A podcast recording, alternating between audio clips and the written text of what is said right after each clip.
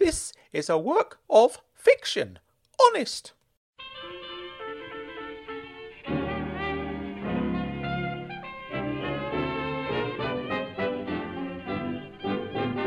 Ragbag presents Endless Impossible, written and performed by Frank Burton. Endless Impossible will also be available as a book, the fourth in the Ragbag series. Buy a copy for each of your friends. You'll be the talk of the town. Later on, we'll enter the footnotes section. That's the optional extra content for the hardcore members of the Ragbag Alliance. Let's continue with Endless Impossible.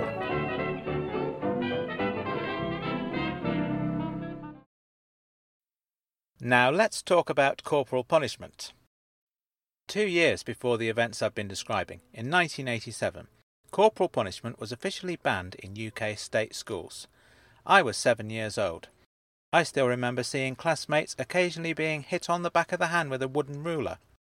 It didn't look like it caused much physical pain. It was a form of ritual humiliation, I suppose. No doubt if I'd been born ten years earlier, I'd have witnessed a few proper beatings, maybe even taken one myself. If I'd been born ten years later, it's likely I'd be utterly bewildered by the suggestion that in the recent past a teacher could legally slap a child across the face in the middle of a lesson, and that was totally normal. As it stands, I was born at the tail end of the era of corporal punishment. If I'm still here in sixty years' time, I'll be one of the very last people on earth who remembers that this was once a thing. I called it the era of corporal punishment just then, didn't I? That's a funny way of putting it, right? The use of the word era suggests that corporal punishment was the main thing that was going on during those years. Obviously, there were other things going on, but I'd just like to draw your attention to the significance of that one change in British law and the impact that it had. I didn't appreciate any of this at the time, of course. I don't think anyone actually explained it to us. One minute kids were being physically assaulted, and the next they were politely told to go and stand in the corner and cool off. Kids were routinely beaten at home by their parents at this time too. Then, one day, I don't know when, but presumably sometime after the teachers weren't allowed to hit kids, parents stopped doing it too. And lots of things changed from that point on. I was going to say everything and then stop myself like a pro. Not everything changed. Arguably, the very concept of everything changing is completely unfathomable. What would custard turn into, for example? Lots of things changed, though, all because of that one decision in Parliament in 1987. Parents had to redefine their relationship with their kids. My parents didn't, but that's because they never bothered hitting me. This is probably the bleakest confession I will ever commit to audio, but I clearly remember being disappointed on hearing other kids' stories about getting slapped around by their mums or their dads for misbehaving. Why didn't my parents do that? Didn't they love me at all? Considered in the context of the society at the time, this isn't too much of a crazy thought. It's easy to forget this fact, but many kids were struck violently by parents who loved them dearly and firmly believed that they were doing what was best. And who knows, maybe they were right. Maybe physical violence can be a true expression of love in the right context. This observation would probably make a lot more sense in 1987 when hitting your kids was just something you did. Context is everything, I guess. The fact of the matter is, my parents didn't love me. I can't help thinking I was absolutely right. If my parents had cared about my well being a little bit more, they'd probably have beaten me black and blue, and maybe I'd be happier then, I don't know. Perhaps one of the reasons I was unable to relate to children's literature in 1989 was that children's stories were yet to catch up with the fundamental cultural shift which had been kick started by an Act of Parliament two years previously. Even Roald Dahl, whose name was synonymous with literary success at the time, had been rendered somewhat redundant by this new, softer, more kind hearted society. And not just because he was an unrepentant anti Semite. Dahl's books belong to a world in which violent punishment lies at the heart of everything, usually in the form of psychotic adults dishing out creative doses of poetic justice. Charlie and the Chocolate Factory is packed full of eye for an eye retributions against misbehaving children for weirdly innocuous crimes such as chewing gum or watching TV. The book already contained grossly outdated material when it was first published in 1964, including colonial African caricatures that had somehow slipped through the editor's net. Arguably, the entire book was rendered obsolete the following year when the UK government abolished the death penalty. An eye for an eye was officially no longer the way we did things. Published in 1988, one year after corporal punishment in schools had come to an end, Dahl published Matilda, a book which relies heavily on the existence of corporal punishment in schools. Miss Trunchbull, the sadistic schoolmistress, makes a fine villain for sure, but she was an anachronism from the start. In the 21st century, the character bears no resemblance whatsoever to an actual schoolteacher. My mum bought me a copy of Roald Dahl's Matilda for Christmas shortly after its release. I couldn't get past the first few pages. This wasn't because of the corporal punishment stuff, I'd stopped reading by then. If you've read it yourself, you may recall that Matilda was a child genius who escaped from her neglectful parents by spending hours at the local library after school. It's relatable so far. But then, which author does little four year old Matilda fall in love with, devouring his books from cover to cover? Charles Dickens! What? Really? I'm not saying Great Expectations isn't a good book. I tried reading it myself as a kid. Like Matilda, I was intelligent enough to understand most of the words. But without a basic understanding of the nuances of 19th century manners and customs, the book just didn't make any sense. Say what you like about Ed McBain. Sure, some parts of his books would be rightly condemned as misogynistic today, but they educated me in a way that Dickens never could. Perhaps my familiarity with the police procedural genre helped in some way when it came to extracting a confession from Vanessa. If I hadn't done that, I probably wouldn't have anything more to tell you. I was quietly pleased with myself walking home from the bookshop that day, having learned Vanessa's name and finally heard her story. If I somehow could have predicted the chain of events I'd unwittingly set in motion that afternoon, perhaps I'd have been even more pleased. Or horrified, even with hindsight, it's difficult to say. Speaking of hindsight, it's only just occurred to me now. I'd told my dad all about my suspicions about Vanessa's shop and the fact that there might be some illegal activity going on there. We even discussed the possibility that she might have been a drug dealer. Still, he was perfectly happy for me to carry on going to the bookshop every day. This was the same man who'd previously advised me, and I quote, All you have to do is stay away from drug dealers. I should put that in context. I'd heard a few stories about the sudden rise in local gun violence. I never watched the news, but I scanned the headlines every time I passed the paper shop. If the Manchester Evening News was anything to go by, there must have been an armed criminal on every street corner. One morning at breakfast, I asked my dad if he could drive me to school. I thought you liked walking, he said. I used to, I said, but now I'm worried about getting shot. Shot? he said. Have you seen the news lately? I wouldn't pay attention to any of that, he said. I mean, yeah, sure, there's guns on the streets, but it's only criminals shooting other criminals. I'm not saying these people deserve to die or anything, but it sounds like all these guns are helping with crime prevention. Every time a drug dealer gets shot, that's one less drug dealer on the streets. Brutal business, but there you go. What did they shoot me by mistake? On your way to school? I very much doubt it, son. Like I say, it's all just drug dealers killing other drug dealers. All you have to do is stay away from drug dealers. Easy, right?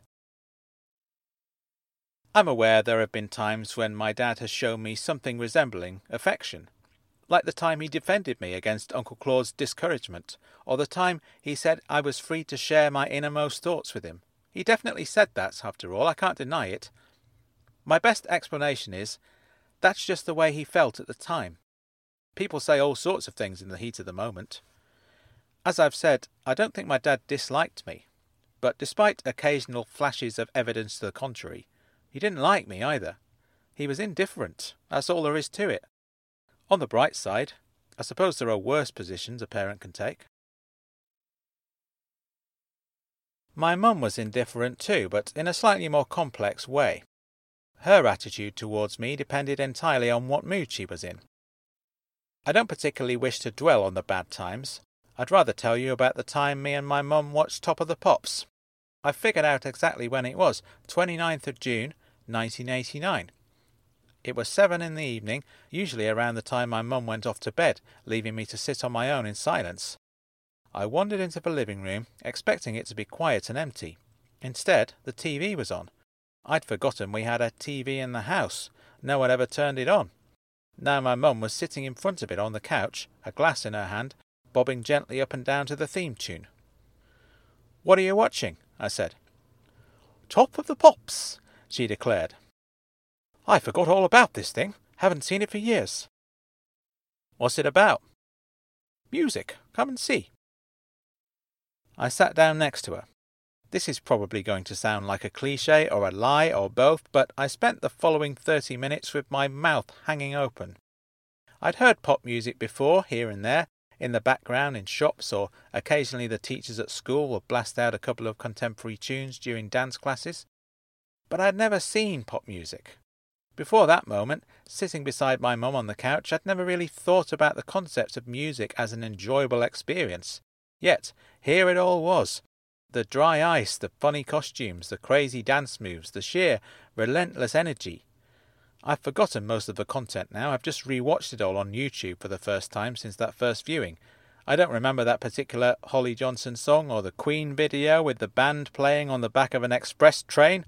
I do remember Soul II Soul's Back to Life being that week's number one.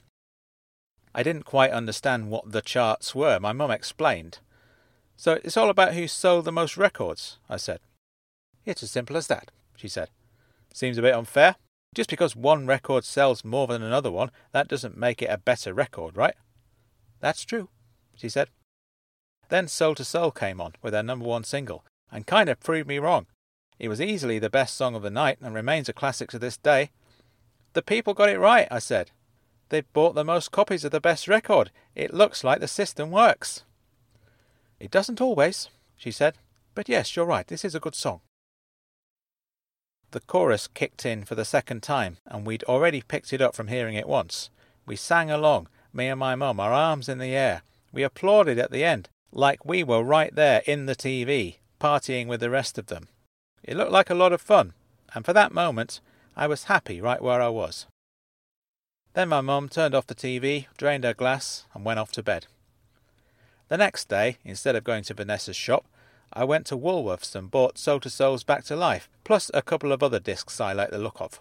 I didn't think we had an actual record player in the house, but I managed to find an old turntable with a couple of speakers in one of my dad's junk boxes, I set the machine up in the living room on top of the old photocopier my dad had brought in as a substitute for a coffee table. I put Soul II Soul on first, cranking up the volume to see how loud it could get. My mum came stumbling in from the kitchen, clutching her head. What on earth are you doing, Frank? Turn that thing off. It's that song that we like, Mum, I said. Song? she said. Soul II Soul, I said. I don't understand. The one we watched last night. Last night? Top of the Pops? She carried on looking confused. The music appeared to be making her head hurt, so I turned the volume down, then turned it off altogether. I watched Top of the Pops, she said quietly. I must have been. What? I said. Nothing, she said. Do you not remember? I don't, she said. I was going to say I must have been very tired.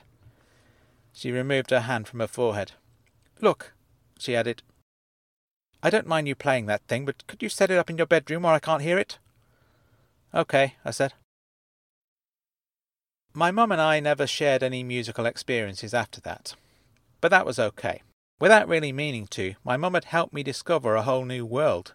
Consequently, my visits to Vanessa's bookshop grew less and less frequent. I had £500 in my bank account, and I finally had something to spend it on. I must have bought a hundred records over the weeks that followed. I was yet to develop a proper sense of what was good or bad. I pretty much liked everything I saw on Top of the Pops, which I watched religiously, at least for the next couple of years. Sometimes I wish I could return to that old frame of mind before I figured out what the cliches were and developed a particular taste for very specific types of sound. Imagine being able to turn on the radio and feel good about whatever happened to be playing at the time. For the time being, at least, I fell in love with everything I heard. I liked Kylie Minogue. I liked Morrissey. I liked Deacon Blue. I liked Guns N' Roses. I liked Bros. I liked MC Hammer. I liked Sinitta. I liked Jive Bunny and the Master Mixers. I liked Michael Jackson. I liked the Proclaimers. I liked Prince. I liked New Kids on the Block. I liked music. Thanks to my mum, the house was no longer silent. The day after Vanessa told me about her business dealings at the bookshop, I walked straight home after school. I didn't have time to read anything today. I started writing a letter to Dennis. This was going to be a much longer one than usual. A few days earlier, I'd sent another brief message which said something like, An umbrella term is an expression that covers lots of things, in much the same way an umbrella covers a person from the rain. Now think about all the types of umbrella you can buy umbrellas for the sun, umbrellas for the rain, umbrellas for playing golf, tiny little umbrellas for the top of a drink. All of these objects are represented by just one word the word umbrella. That's right, the word umbrella is itself an umbrella term. I wasn't particularly pleased with this observation, but it was the best I could manage at the time. Now I finally had a proper story to share with my journalist friend. It probably sounds like I was on the verge of breaking my promise to Vanessa. She'd made it very clear that I should never tell another soul about what went on in that shop. I'd explicitly told her I wouldn't. Actually, if you'll recall, I said I won't speak a word about it. Technically, writing to someone about it wasn't breaking my word. Call me a snitch if you like, but hey, I was nine years old. I thought I was being rather ingenious. The story took me a couple of days to complete. I stayed home late both nights, ensuring I recorded every possible detail. I even included Vanessa's password, which, let's be honest, was an extremely disloyal move. But again, I thought I was being clever about it. I'd seen newspapers placing asterisks in the middle of swear words, which apparently made them less sweary. I copied the technique in the letter to Dennis, writing B star star star star star star star star Y instead of Bermondsey. In hindsight, I probably shouldn't have mentioned that it was a district in South London, not the most difficult code to crack. I sent out the letter as soon as it was completed. I received a reply a couple of days later, thankfully addressed to Frank Burton, Jr. Dennis had simply written, Frank, that's a hell of a tale. Perhaps we could talk about it on the phone sometime soon. You can reach me on my office line most of the time. At seven o'clock that evening, my mum had gone off to bed, leaving me the house to myself. I wondered what Dennis meant by most of the time. Would he still be in the office? I dialed the number on the bottom of a letter. A man answered the phone with the words, Dennis Gleason. I'd never heard anyone answer the phone with their full name before. I always found it odd that my mum always answered a call by reciting her own phone number instead of saying hello. Maybe Dennis's version was the proper way to do things. Anyway, I was a little thrown off by the idea of someone saying their full name as a greeting, so despite the fact that Dennis had clearly identified himself, I began my side of the call with the words, Hello? Is that Dennis? Don't tell me, he replied. Frank Burton, Jr. That's right, I said. Thank you for calling. There was something else slightly odd about Dennis's telephone manner. From the tone of his letters, I was expecting him to talk like a BBC newsreader. Maybe it was just the phone line, but Dennis's voice had a fuzzy, distorted quality to it, as though he was speaking from the inside of a fish tank. No problem, I said. Thank you for the correspondence. I must say, Frank, that last letter of yours was a fine piece of writing. Have you shown it to anyone else? School teachers? I'm sure they'd be impressed. Oh, I couldn't do that, I said. Why not? You have a rare skill. Yes, but I couldn't possibly spread this story around. I shouldn't really have shown it to you either. I'm glad that you did. It feels like a broken promise, though. I told Vanessa I wouldn't say a word to anyone. Writing it down was a loophole, I suppose. But if I showed it to my teachers, they'd probably have a thousand questions, and they'd definitely call the police. Right, said Dennis. So you're saying. Sorry, Frank, it appears that I have a thousand questions too. Go ahead. So, you're saying this story is true? Didn't I make that clear? I said. Sort of, he said. I assumed it was fiction because, well, it's such an unlikely thing to have happened. I actually thought it was rather clever incorporating yourself into the story. Clearly, I've got the wrong end of the stick. You believe me, right? I said. Oh, yes, he said quickly. Unlikely things happen all the time. It happened because of you, actually, I said. The advice you gave me about noticing things, asking questions, that's how I found all of these things out. You've done very well indeed, he said. It's a shame you can't publish it somewhere. I mean, maybe you can some day, when you're older, when Vanessa's shop has closed down and life has moved on. Thanks for saying that, I said. I was worried you might tell me to call the police yourself.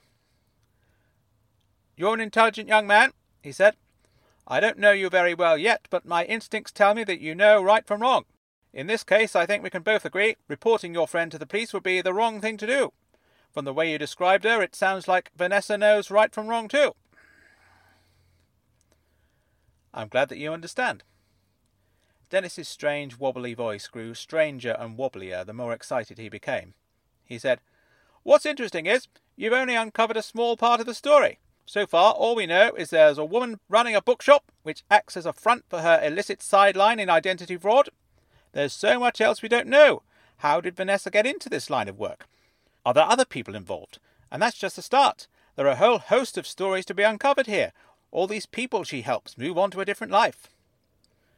I'd rather not try and investigate that, I said. I'm guessing these people have been through some horrific experiences. Oh, I see what you mean, said Dennis. Sorry, I was thinking too much like a newspaper man. Horrific experiences are my bread and butter. To be completely honest, I wish they weren't. I wish there were other stories to tell sometimes, but there aren't. Not for money, anyway. Believe me, I've tried. The consequences were disastrous. Luckily for you, Frank, you don't need to worry about earning a living. If you don't want to intrude on other people's misery, you don't have to. You can tell stories in which no one gets hurt. You can find things that are interesting to you. You don't even need to share these stories with anyone else. I'm glad you shared Vanessa's story with me. It feels like a privilege because I know that no one else is going to hear it. For that reason, the story has its own kind of purity. I had no idea what Dennis was talking about, but felt awkward asking what he meant. I had no convenient means of changing the subject. All I could say was, what did you try? How do you mean? he said. You said you tried telling a different kind of story and the consequences were disastrous. What happened? Dennis made a noise which almost sounded like laughter. What? Are you okay? I said. It's funny, he said. I haven't thought about this for a while. I should think about it more often because it's one of my greatest achievements. It almost destroyed my career and it ruined me financially, but still, I'm very proud of it. What is it? I said. I wrote a book a couple of years ago. It's the only book I've ever managed to complete. It's called Mind in the Clouds. It's all true. It's about this group of rainbow hunters who. Rainbow hunters? I expect you haven't heard that term before. Most people haven't, but they. Well, that's what they do. Hunt rainbows. I'll send you a copy, Frank. I have several of them lying around. No one else is going to read the damn thing, so I'd love to share it with someone. Sounds very interesting, I said. That's enough about me, said Dennis. Tell me more about your writing, Frank. What's your next story? What are you working on? Nothing yet, I said. I'm just going to carry on following your advice. I'll be keeping my eyes and ears open. Great to hear, he said. Has anything else sparked your interest lately? Anything unusual you feel compelled to investigate? This would have been the perfect opportunity to say, Yes, my teacher believes herself to be an alien being on a mission to spread a message of peace to humankind. Instead, I said, Not really, not yet. This was perfectly true. Dennis had asked me if anything else had sparked my interest lately. I just wasn't particularly interested in Miss Angel's claims about lost children and flying triangles. Clearly, this was science fiction. I didn't like science fiction. I liked stories about serial killers being eaten by zombies in America. It wasn't until the following day that I had chance to reflect on my first ever conversation with Dennis. Actually, chance to reflect is probably the wrong expression to use. As a prepubescent, I was happily unaware that in a few short years, analysing my day to day interactions with my fellow human beings would be a full time occupation. For now, conversations were just things that happened. There was something different about that phone call with Dennis. Although we'd never spoken before, and I didn't even know what he looked like, I felt like I was talking to my oldest friend. At playtime, while standing on the goal line watching my classmates kick a ball at each other, it occurred to me that I didn't really have any friends. Not friends of my own age, anyway. In recent days, the content of my conversations with Dennis and Vanessa had been more meaningful than any encounter with a child my own age. I didn't feel particularly pleased or disappointed by this realization. If anything, I was grateful for my position as goalie, the perfect cover for an outsider who didn't wish to draw attention to himself. I wish I could say the same for my silent partner, whatever his name was, sitting on the wall, watching the world go by. Mostly he was simply ignored. Sometimes the girls took pity on him and invited him to join in their games of, you know, whatever it was girls played. Occasionally, thankfully not very often, kids would throw tennis balls at him or tell him to stop sitting there staring into space. Once I stood on the goal line, watching as a gang of younger boys picked my silent partner off the wall, carried him across the football pitch, and hurled him into a bush. They ran off laughing, leaving him lying there. I wondered if he'd been seriously injured. Still, somehow I couldn't bring myself to pop over and check he was still alive. Don't get me wrong, I felt bad about leaving him there. I often wonder what might have happened if I'd intervened in this random act of cruelty. Maybe I'd have become a better person and lived a different life. But I didn't help him, so here we are. One afternoon, halfway through an entirely unmemorable geometry lesson, Miss Angel said, Can anyone tell me why the equilateral triangle is the perfect shape? Because all the sides are equal, someone said. She's talking about the aliens again, someone else whispered. I was actually talking about shapes, said Miss Angel warmly. But while we're on the subject of the aliens, can anyone remember our special name for them? The mirror, called out my silent partner. And why do we call them that? Because they're just like a mirror image, he replied without hesitation. They look like us, but really they're our direct opposite.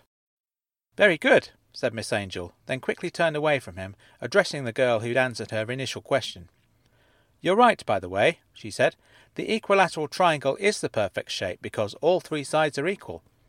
That's one reason why the mirrors spaceships are shaped this way, plus some other technical reasons concerning aerodynamics, but that's a subject for another time. Why is it better than a square, though? I said quietly. Good point, Frank, replied Miss Angel, her smile remaining fixed. Squares have equal sides too, of course, but at least from the mirror's point of view, a square has far less symbolic value. The mirror's philosophy is that all things are equally important, all living things, all non living things, and all invisible things. These are the three points on the equilateral triangle. What's that, miss? I said. What are those three things again? My silent partner jabbed me in the ribs with his pencil, presumably some low level retribution for the crime of questioning authority. To be fair, I'd left him to die in a bush recently, so perhaps this made us even. Point number one, said Miss Angel patiently, is living things, by which I mean anything that's alive, from bacteria to blue whales. And people, of course, people are part of this category. So you're saying people are equal to bacteria? All living things are equal, she said. So yes, people are equal to bacteria and blue whales. The next point on the triangle is non living things. That means physical objects that aren't alive. Like a plant pot, someone said. That would be one example, said Miss Angel. There are, of course, many more. Skateboards, someone else said. Let's not list all of the non living things, she said, but yes, a skateboard is another example of a non living thing. And then there's the third point invisible things. Can anyone give me an example of an invisible thing? A ghost? someone said. OK, said Miss Angel. Personally, I don't believe in the existence of what you might call ghosts, but interestingly, I think you're absolutely right. Ghosts may not exist in the real world, but the concept of ghosts does. That's what I mean when I say invisible things. I'm referring to anything you can name that doesn't have a physical presence. Thoughts, concepts, ideas, stories, works of the imagination. This is the third point on the equilateral triangle. What about air? said my silent partner. That's invisible. It is, said Miss Angel, but it's a physical thing. Point two on the triangle. I sniggered and jabbed my neighbour in the ribs with my own pencil. Of course, he blurted out. I'm sorry, Miss Angel. I didn't mean to. I'm. there were many more lessons along similar lines to the geometry one. Miss Angel managed to insert countless references to the mirror into almost every area of the curriculum. One time she even managed to conduct a PE lesson themed around the concept of Eileen's Gospel of Peace to the Earthlings. Then we broke up for the summer holidays. Miss Angel left the school, and that was the end of that. I grew up a bit more, moved on to high school. I carried on corresponding with Dennis from time to time. Now and again we'd chat on the phone if there was an interesting story one of us had encountered.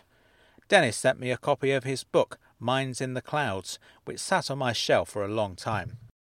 I'm not saying I wasn't interested in reading it. Dennis was an interesting guy, maybe the most interesting person I'd ever met. I just didn't know what to make of this weird little book he'd written about rainbow hunters.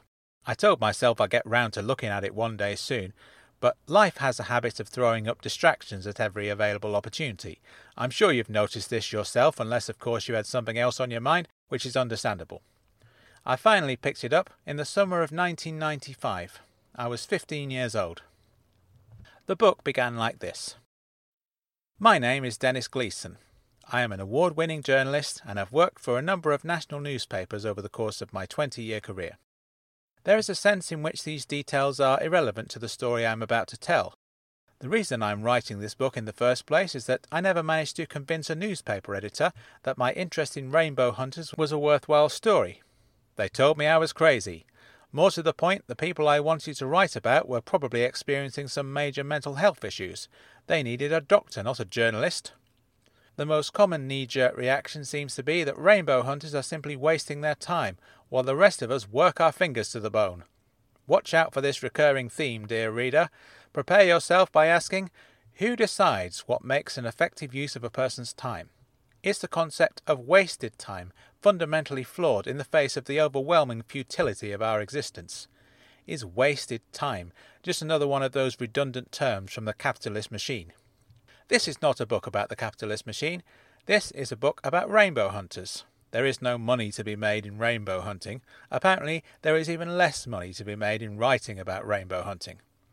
Still, if a friendly contact in the industry had been willing to indulge me by agreeing to a nice little spread in one of their Sunday supplements, perhaps I'd never have left my steady job at the Times in order to research these people, spend time in their company, and painstakingly compose the following 80,000 words, with no promise of financial reward. If a publishing house had been willing to put up the funds to support me in this endeavour, perhaps my marriage wouldn't have broken down, and I wouldn't be living in a single room with a mattress and a writing desk. But why would a publishing house do something like that? Where's the money in writing about rainbow hunters? It's possible that my temporary lack of interest in getting paid for my efforts is what's given me such an affinity with the rainbow hunting community. The first thing you need to know about rainbow hunters is they aren't seeking some fabled pot of gold, far from it. What is a rainbow hunter? A rainbow hunter is many things. On one level, a rainbow hunter is simply a person who likes looking at rainbows so much they've taken it upon themselves to actively seek out this beautiful enigmatic phenomenon. For many people, being a rainbow hunter is much more than a slightly unusual pastime. Anyone who hunts rainbows, whether alone or as a group, can justifiably identify as a member of a global community. Name any part of the world which has regular sporadic rain showers, and I'll guarantee there'll be a rainbow hunter somewhere close by. The fact that you've never heard of this community is a source of frustration for myself, both as a writer and as a human being. As a reporter, I've covered countless murders. I was once paid to infiltrate a gang of human traffickers, just so I could write about it afterwards. I won an award for an investigation into the levels of raw sewage that get dumped into Britain's seas. I'm not saying these weren't important stories. What frustrates me is, it often seems that the only stories worth printing are the ones that expose the very worst elements of human nature. There is a case to be argued that rainbow hunters represent the very best human nature has to offer. Sure, you could argue these people aren't benefiting society in any way. They could be helping the homeless instead of driving 200 miles to gawp at a few coloured stripes in the sky. It's a fair point. But don't dismiss them until you've met them. Read on. Allow me to introduce you to the, excuse the expression, colourful characters that make up the rainbow hunting community. Who knows? Maybe you'll decide to join them. This introduction didn't exactly suck me straight in, but after a couple of chapters I was hooked. I stayed up all night engrossed in Dennis's crackling prose. I learned a lot about rainbow hunting. For a start, I learned that rainbow hunting is an actual thing. The hunters claim to have the ability to accurately predict the sites of the greatest rainbows in the country on any given day. The process involves a forensic analysis of the weather forecast. Many hunters are qualified meteorologists. The task involves isolating areas of the country which are likely to be prone to sunshine and showers. And based on the anticipated sunshine to shower ratio, I'm probably not explaining this particularly well. Let's just say they have a system. Some take photographs of the rainbows they discover on their travels, others prefer to live in the moment. Some choose to enhance their experience through the use of hallucinogens. Others strongly object to this activity, arguing that it detracts from the purity of the experience, or something. Some consider the practice of rainbow hunting to be a kind of spiritual experience. Others see the experience as an entirely non mystical engagement with the physical world, an appreciation of the accidental beauty that exists within a godless, meaningless world. Others just like looking at rainbows. Observing their activities, Dennis quickly established that looking at rainbows constituted only a small part of the rainbow hunting process. For many, there was more pleasure to be found in the anticipation of a rainbow's appearance than the sight of the rainbow itself. Dennis writes, Imagine spending hours in a rainy field looking up at the sky, waiting for something to happen. Sometimes the rainbow simply doesn't appear, and all you've done is spent a day getting damp. Sometimes these are the greatest days. The rainbow's absence may be a disappointment of sorts, but spending time with the rainbow hunting community is rarely disappointing. Oddly, Dennis had very little to say on the subject of why the rainbow hunters were fun people to spend time with.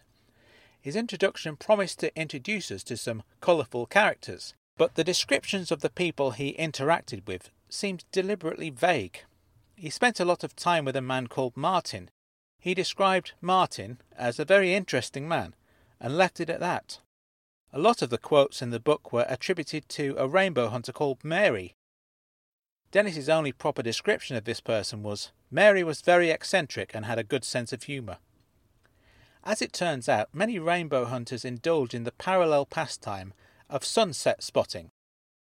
Dennis spent four whole months during peak rainbow hunting season with a group of hunters who firmly believed the east coast of England held the greatest rainbows in the world. They also preferred the sunsets on the west coast. And so they spent their days travelling from Skegness to Morecambe and back again for weeks on end. You can be forgiven for assuming that rainbow hunters are rich kids with a ridiculous amount of time on their hands, Dennis noted. It's true, some of them are, Yet I have met several members of the community who were essentially living hand to mouth, camping out, hitchhiking from site to site, while busking or selling photographs along the way to pay for food. For me, there's something deeply enviable about this commitment to the quest. At times, I wish I had that ability to fully commit myself to a single idea. I suspect that my main objective in completing this work is to challenge myself to become more like the book's subjects. There were many such quotes throughout the book in which Dennis questioned his own motivations. Clearly, he wasn't writing this book because of his interest in rainbows. I hate to say it, he wrote at one point, but under normal circumstances, I hardly give rainbows a second glance. Admittedly, this is partly because I usually have lots of other things to think about. But even when I actively engage with the process of appreciating a rainbow, clearing my mind of all thoughts, sitting on a hillside amongst a huddle of hardcore enthusiasts. All I see is some multicoloured refracted lights, which look rather nice, but frankly I could take 'em or leave 'em. But rainbow hunters, these people really interest me. I'm yet to fully understand why. As I say, I learned a lot about rainbow hunting, but I learned even more about Dennis Gleeson. The following evening, my mum caught me nodding off to sleep at the dinner table. Frank, she said. Oh, I said, blinking. Are you okay? she said. Didn't sleep last night. I was reading a book. Which book? Minds in the Clouds, I said. You'd like it, I think. I'll take a look, she said. If it kept you awake all night, that's quite a recommendation. Looks like an early bed's in order. I nodded. I think I'll head upstairs straight after this. Five minutes later, I flopped onto my bed, still in my school uniform. For some reason, my alarm clock didn't wake me up the following morning. I opened my eyes to the sight of my mum gently shaking me by the shoulders. You're late for school, she said gently. I'm very sorry. I've just woken up myself. What time is it? I groaned. Eight thirty, she said. It's okay. I can drive you down there. If we leave soon, we should get there shortly after nine. My mum's car had been sitting untouched on the driveway for as long as I could remember. Are you okay to drive? I said. Of course, she replied. Not a problem. I hated being late for school, not because I particularly wanted to be there. I was still in the habit of avoiding drawing attention to myself. I was already dressed, so that gave us a head start. I wolfed down a slice of toast, brushed my teeth, and jumped in the car. Traffic was surprisingly light, so we arrived at school for five past nine, a few minutes late, but not bad going. Then my mum almost crashed into the gates. They were locked. I peered through the windscreen at the empty car park on the opposite side of the bars. Why is it closed? I said. My mum jerked the handbrake up and wound down her window. No idea, she muttered. It's not Saturday, is it? I said. It's Wednesday, Frank, she said. So why's the school not. I opened my door, got out, and gazed up at the sky. The sun was still rising. It was June. It should have risen already. Also, I got back in the car. Mum, I said, the sun rises in the east, right? I'm afraid I left my compass at home, she said sourly. You brought your watch, though, right? I did. Is it nine o'clock in the evening? Apparently so. I laughed for a couple of seconds. I'm very sorry, said my mum. It's okay, I said. I could do with some extra sleep. Let's get going. I believe the sensible thing to do would be to park the car across the street and catch the bus home. Why? I'm very tired. That's okay. We can get the bus, no problem. Thank you, Frank.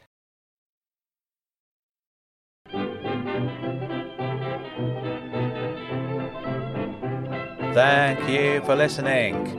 If you're interested, there's the footnotes section coming up after the theme song. I can't tell you anything about it, it's only for the hardcore members of the Ragbag Alliance.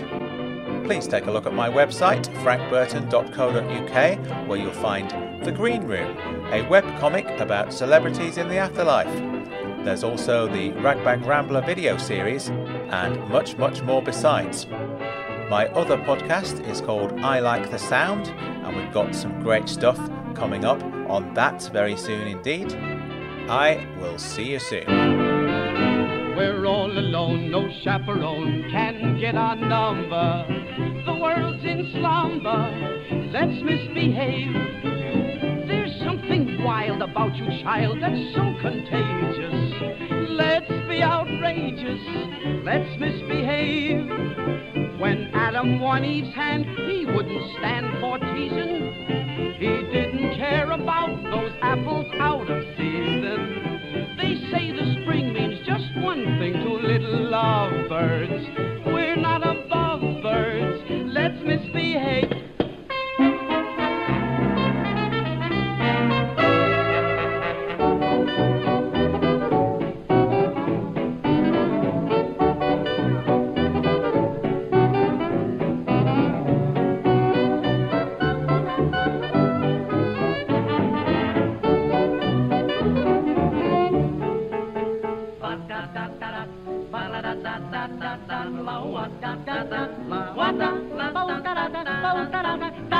Let's misbehave.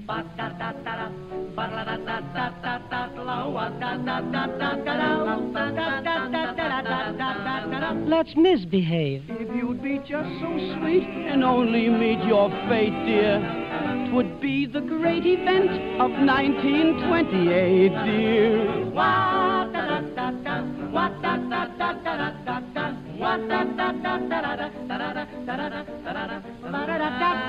Let's misbehave.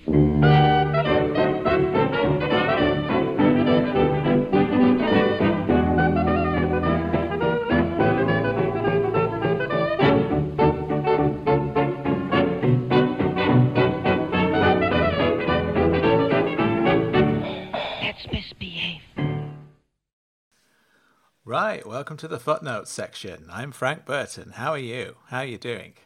The footnote section, also known as Frank's therapy tapes. it came across slightly in the last episode that it was a bit of a therapy session for me. and uh, maybe that's a good thing. Maybe that's what you want to hear. You would like to get right deep, deep down into the depths of the author's psyche and see what's there. What's rattling around in that, that old brain of yours, Mr. Burton? We really want to know. Uh, well, let's put that on the back burner for now, shall we, and have a look at the footnotes, because uh, I think that's uh, what this section is supposed to be about. And there are quite a lot of footnotes for this episode, mostly from the Top of the Pops bit. it's worth pointing out that uh, the episode of Top of the Pops that was described in the episode was from, as I've already stated, actually, 29th of June 1989. It's all available to watch on YouTube if you want to check it out, it's very entertaining. Uh, I don't I don't go in for these things at all. Kind of the whole nostalgia thing. Uh, I'm not the sort of person who watches old episodes of Top of the Pops. It's not that it isn't good because there's some great stuff. I, I watched this one just because I was writing about it. And it was really entertaining. I, I really loved it. I think once you get into that whole kind of nostalgia rabbit hole, I don't necessarily think it's it's going to lead you to a good place. Uh, that that's that's my feeling uh, on the subject. I, am very resistant to nostalgia. That's all I'm. That's all I'm going to say. But you know, if nostalgia is your thing, that's cool. I don't. I'm not criticizing that at all. It's just for me, I don't think it's healthy. And I'm getting getting right into the mental health stuff again, aren't I? Straight away with the mental health man. I don't think having that sort of mindset of spending a lot of time looking at stuff from the olden days and reminiscing on, oh, remember this, remember that, I just personally prefer to leave things where they were in the past and not go and investigate them. That being said, one thing that I do like, and I do this a lot, is kind of uh, investigating stuff from the past that I didn't experience the first time around. So when I find kind of records from the 80s or records from the 90s that I didn't hear at that time, I'm well into that. I'm well into it that really is as close as I will get to a, a kind of a nostalgia trip, I suppose. But anyway, uh, Top of the Pops, 29th of June 1989. And uh, so I've referenced that. Soul II Soul, Back to Life, of course, was the number one hit record at that time. And I remember that well. Great song. That's uh, stood the test of time nicely, I would say. That section also includes uh, name checking a bunch of different artists from that time uh, Kylie Minogue, Morrissey, Deacon Blue, Guns N' Roses, Bros, MC Hammer, Sinitta, Jive Bunny and the Master Mixers, Michael Jackson, The Proclaimers, Prince, and New Kids on the Block. What more is there to say about, about all of these people, this motley crew here? you can see what I'm doing. I, I can making that particular list of kind of differently contrasting artists and saying that I was into all of them because I liked music, so I liked all of these things. I remember being really into Morrissey as a, as an eight year old child. yeah, I thought it was great. I used to see him on the aforementioned Top of the Pops, and I thought he was a really interesting artist. And I didn't fully understand what he was singing about, but I thought he was great. You know. Then again, I was also quite partial to Stock Aitken and Waterman. I hadn't figured out quality control at that time. I don't necessarily want to turn my nose up at Stock Aitken and Waterman because uh, there are certain songs of theirs that are actually pretty decent pop songs. Uh, you know, in hindsight, I mean, there's there's a lot of garbage that they came out with, and they just a lot of songs that the Stock Aitken and Waterman canon of artists came out with were cover versions from the '60s, I guess, and stuff like that. They just anything that was catchy and an easy kind of money spinning hit for them. But you know, they did write a lot of songs, and a lot, a, a lot of them are terrible. But there, there were some pretty good tunes amongst them. Can't think of an example of one, but I'm sure there is one. I'm sure there's at least one. Surely there must be. So that's that bit. I also talked about uh, some factual information about corporal punishment and the death penalty and uh, laws surrounding that. That's all true. That's all factual information, and that's very interesting. And we've been making fun of Roald Dahl, of course, which is uh, controversial, I guess. Uh, not necessarily controversial. It's obviously quite right that I should be making fun of Roald Dahl. I didn't say anything about him that wasn't true. He he was, for example, an unrepentant anti-Semite. That is hundred percent true. There is no contesting that fact at all. He was an unrepentant anti-Semite, and the people who are publishing his books and the people who are making films as adaptations of his work ought to be acknowledging this. And to be fair to them, they are now. I think there was an apology made uh, on behalf of Roald Dahl for his racist views that he's expressed in the past. And that was made, I think, through his surviving family. Which is fine, that's all that's all very well for them to do that and obviously it's something that they need to do because there needs to be some acknowledgement. You know, you, you can't just ignore that this guy was like this. And it's worth pointing out this uh, this whole Roald Dahl section was written.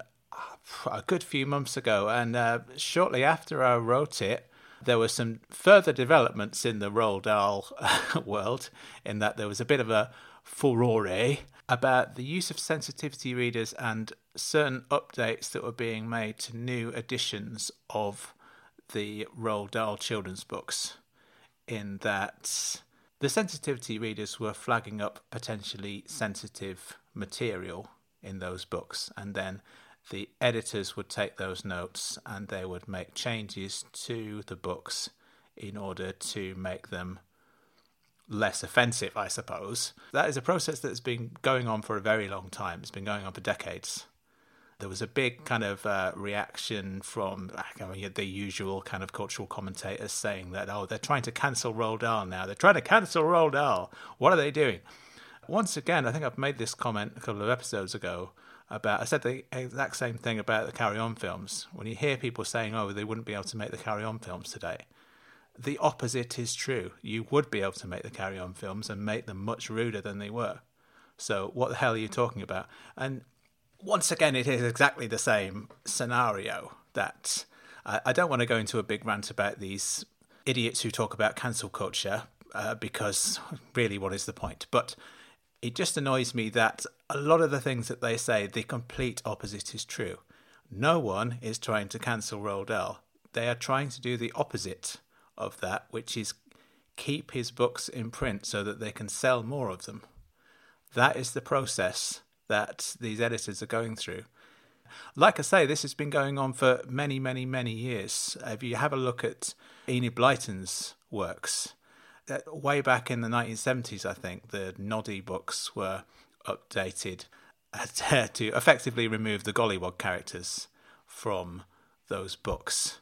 And Roald Dahl's books were also updated in the 1970s. I'm referring in particular to Charlie and the Chocolate Factory, which I referred to in the Roald Dahl section earlier on. And that was basically updated by the author himself to make the Oompa Loompa characters less racist. And uh, if you have a look at those, even the updated sections, the Oompa Loompas are still still pretty racist. You know, it just it just made them slightly less racist. That's all. So it's a process. You know, it's a process of kind of keeping things relevant to a modern audience and so that they can carry on selling books. There's no real moral imperative, I don't believe. I believe it's just a marketing thing. If they leave the books as they are, parents will eventually stop buying them. Because if you bear in mind that uh, children's books are by and large bought by parents on behalf of their children, are they not? If parents start to feel that a book contains offensive material that they wouldn't want to show their children, they are not going to buy that book. Which is why they employ sensitivity readers, and that is why they continue to update children's books for a modern readership. And as I say, they've been doing this for decades, many, many years, including the works of Roald Dahl. I do quite enjoy making fun of other writers. it's good fun. It's good fun. Who shall I make fun of next?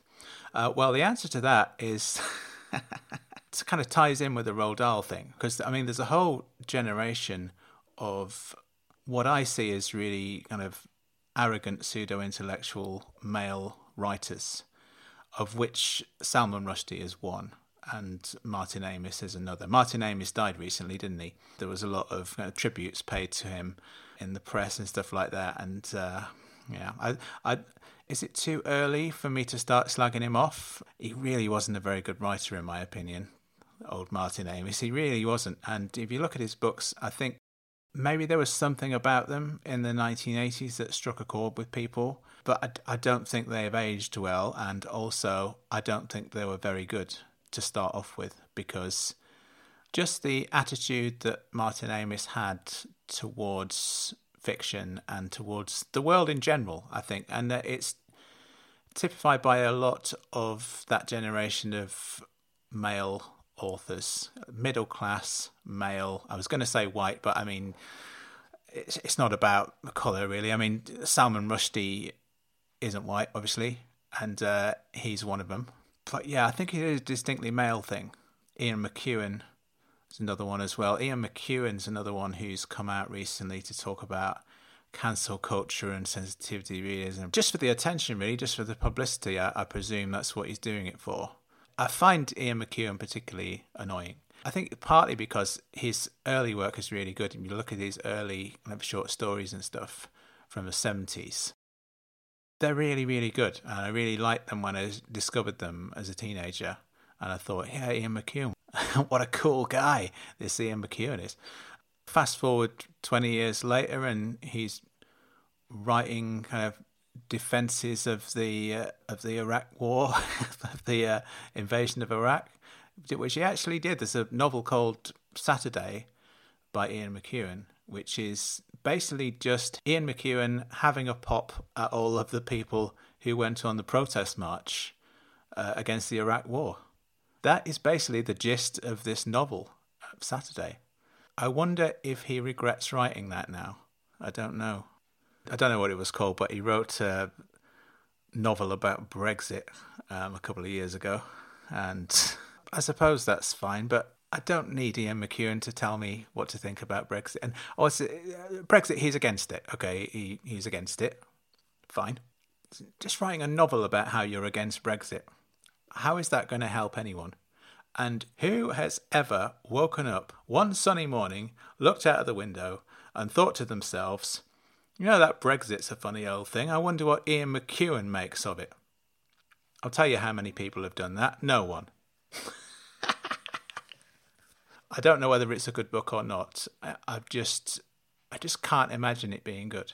That's all. And he's just really annoying, and it, I think it just typifies that that generation of male writers who started out quite radical and challenging and anti-establishment, and have gradually drifted more and more to the right to the extent that they're now essentially well, he's basically a Blairite, isn't he? I mean, he was wrote this big defense of the Iraq War, wrote his objections to Brexit, which I presume is done from this sort of centre right Blairite point of view. Which it's fine if that's his point of view. It's just who's benefiting from hearing about this? Who are Ian McEwan's readership now? I don't know, but I don't care that much to find out really. Um, so yeah, he he's been he's been complaining about cancel culture and stuff, as as uh, everyone is obliged to do, who is of that political persuasion now. And Salman Rushdie has also. So Salman Rushdie came out when this whole Roald Dahl thing was kicking off. Rushdie came out in defence of leaving the books as they are, which is a legitimate point of view, and I completely understand where he's coming from with that. It's just that well, of course, I I feel bad criticizing Rushdie at all because he's been through such a horrific experience. You know, is physically attacked, ended up being really badly injured from it. Obviously, he's been through this whole thing that's been going on for decades with threats to his life and all this sorts of horrible stuff that has happened to him personally because of things that he's written. And as far as I can see, he's dealt with it in such an admirable and dignified way that it's extraordinary. And uh, it's I almost don't want to criticize him for that reason purely because of the way that he has uh, dealt with the, these crises in his life. He's clearly done nothing wrong and he's being violently attacked. You know I really do fully support the guy in that side of his life you know. It's just that I might as well criticize him as well, just because I feel like he can take it. You know, he can take a lot. He can take a lot. This guy. For one thing, I don't I don't like his writing at all. It really grates on me. I don't like it. He uses a lot of long words, not for any particular reason other than to say, "Oh, look, look how many long words I know. Aren't I clever?" Amis did that as well. He was pretty terrible at it. Uh, his writing style really stank of this kind of pseudo intellectualism. So that's one thing. Also, Rushdie coming out in defence of Roald Dahl is a disappointment in a way because Rushdie is in a unique position to talk about so called cancel culture because he has been at the receiving end of real cancel culture, like really uh, horrible, violent cancel culture. And by him talking about they should leave Roald Dahl's books alone, he's kind of deliberately equating what he sees as this politically correct left wing conspiracy with what's happened to him, which is the effects of religious fundamentalism on society.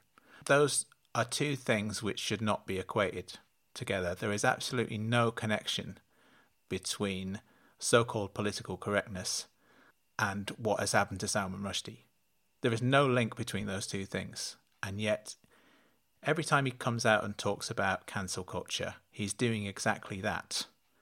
I know I feel bad for criticizing him, as I say, but it needs pointing out. I think he's going about this completely the wrong way. And it's a shame because he is, like I say, in a unique position with which to talk about censorship and talk about the real dark forces that are causing books to be censored. And instead of talking about Roald Dahl, he should be looking at what is happening in his country of residence, the United States, in which hundreds of children's books are being banned from schools because they are too woke. Please correct me if I am wrong, but I believe that is happening. Like, take a look at Art Spiegelman's Maus, for example. What is the rationale behind banning that from schools, other than presumably just pure anti Semitism? Why isn't Rushdie talking about that? Presumably, it's a commercial decision, and he's not talking about that because, according to market research or whatever, his readership are quite conservative and wouldn't appreciate it what his conservative readership would like to hear are conservative opinions and conservative values. Now, that is an assumption that I have made. Call it a conspiracy theory if you like. it's an assumption. I'm just assuming. I'm reading between the lines here. I get the impression that Rushdie is the same as these other guys of that generation of writers, in that he doesn't have very much to say. Martin Amis had nothing to say. From what I can gather from the books of his that I have read, he just had this kind of real sort of sneering, cynical contempt for humanity and contempt for his own characters, which is a really annoying trait. A lot of kind of male American writers have this problem as well a real sort of contempt for humanity and contempt for their own characters. John Updike had it. Jonathan Franzen definitely does. He's really annoying, that one. Slagging everybody off today, Anna. I'm having a right good rant about all these uh, literary idiots. it's great. I'm having a whale of a time here. I'm having a whale of a time. I'm really enjoying myself here, slugging all these people off. Um, I have, I have a, kind of a serious point to make. You know, um, I think I get the impression that Rushdie is of the same kind of mindset that Martin Amis was, in that he doesn't have a great deal to say other than look at me, anti intelligent, anti clever. The one exception, the, the Martin Amis book that was really good, it was a non fiction book about Stalin. And it was called Koba the Dread. And it was about how Kingsley Amis, Martin's father, obviously a, a famous novelist himself, was a supporter of Stalin back in the day. And this is all about Martin kind of squaring things with his late father and trying to come to terms with the fact that his father supported this horrendous dictator. The book is a very passionate account of, first of all, Martin trying to square things with Kingsley and trying to figure out why he had these views. And also, it's a passionate anti Stalinist book it's kind of a, an interesting analysis of his father's generation of kind of left wing intellectuals, a lot of whom kind of succumbed to this Stalinist cult in Russia. Amis isn't the only person to have written about this, obviously. Um, the stuff that George Orwell was writing about it at the time was great as well. That, that's definitely worth investigating. But uh, yeah, Koba the Dread was a, was a great book because Amis had something to say. He had something real to say. He had something to get off his chest. He had a political point to make, and also he had a, this personal uh, point to make about him and his father. And that's why that really kind of worked. Whereas if you read his novels, he's got nothing to say other than, look how many long words I know, look how many Latin phrases I can drop in. Here's how much I hate everyone. Look at this silly middle class little man. Isn't he silly and middle class and oh, isn't he awful? Now let's contrast him with this with this working class character. Oh, uh, there's a lot to be admired with this working class character, but you know he's an idiot because he's working class. Look at him, isn't he horrible? I'm paraphrasing there, but that's basically the gist of uh, every Martin Amis novel. But anyway, this is just me gobbing off really about all these uh, all these rubbish middle class writers. Uh, they're nowhere near as good as I am, obviously. I'm much better than all of them. Uh, I'm joking, of course, but uh, I think I, I will uh, I will write something about these thoughts that I've been articulating in a somewhat more coherent manner than I have done here, I guess. It's interesting this footnotes bit because um, last year I recorded just some thoughts that I had about Nick Cave and stuff, and now I've I've written something based on those thoughts, and that has gone into this new series and new book, Endless Impossible. The the words Endless Impossible are from a Nick Cave quote, which we will come to. We haven't come to it yet, but we will come to Nick Cave. I'll be uh, very much making fun of Nick Cave next, uh, because that is happening later in the series. So watch out for that. And yeah, I think we've we've talked about all the references, all the um, cultural references in this episode. So I hope I haven't annoyed too many people with this extended rant about literature. Well, if I have annoyed you, I apologize. You know, I, I'm just saying my opinion, man. You know, yeah, try and cancel me, bro. You know. yeah, they'll be cancelling me next, huh? Huh? Huh? I will see you in the next episode. Thank you very much.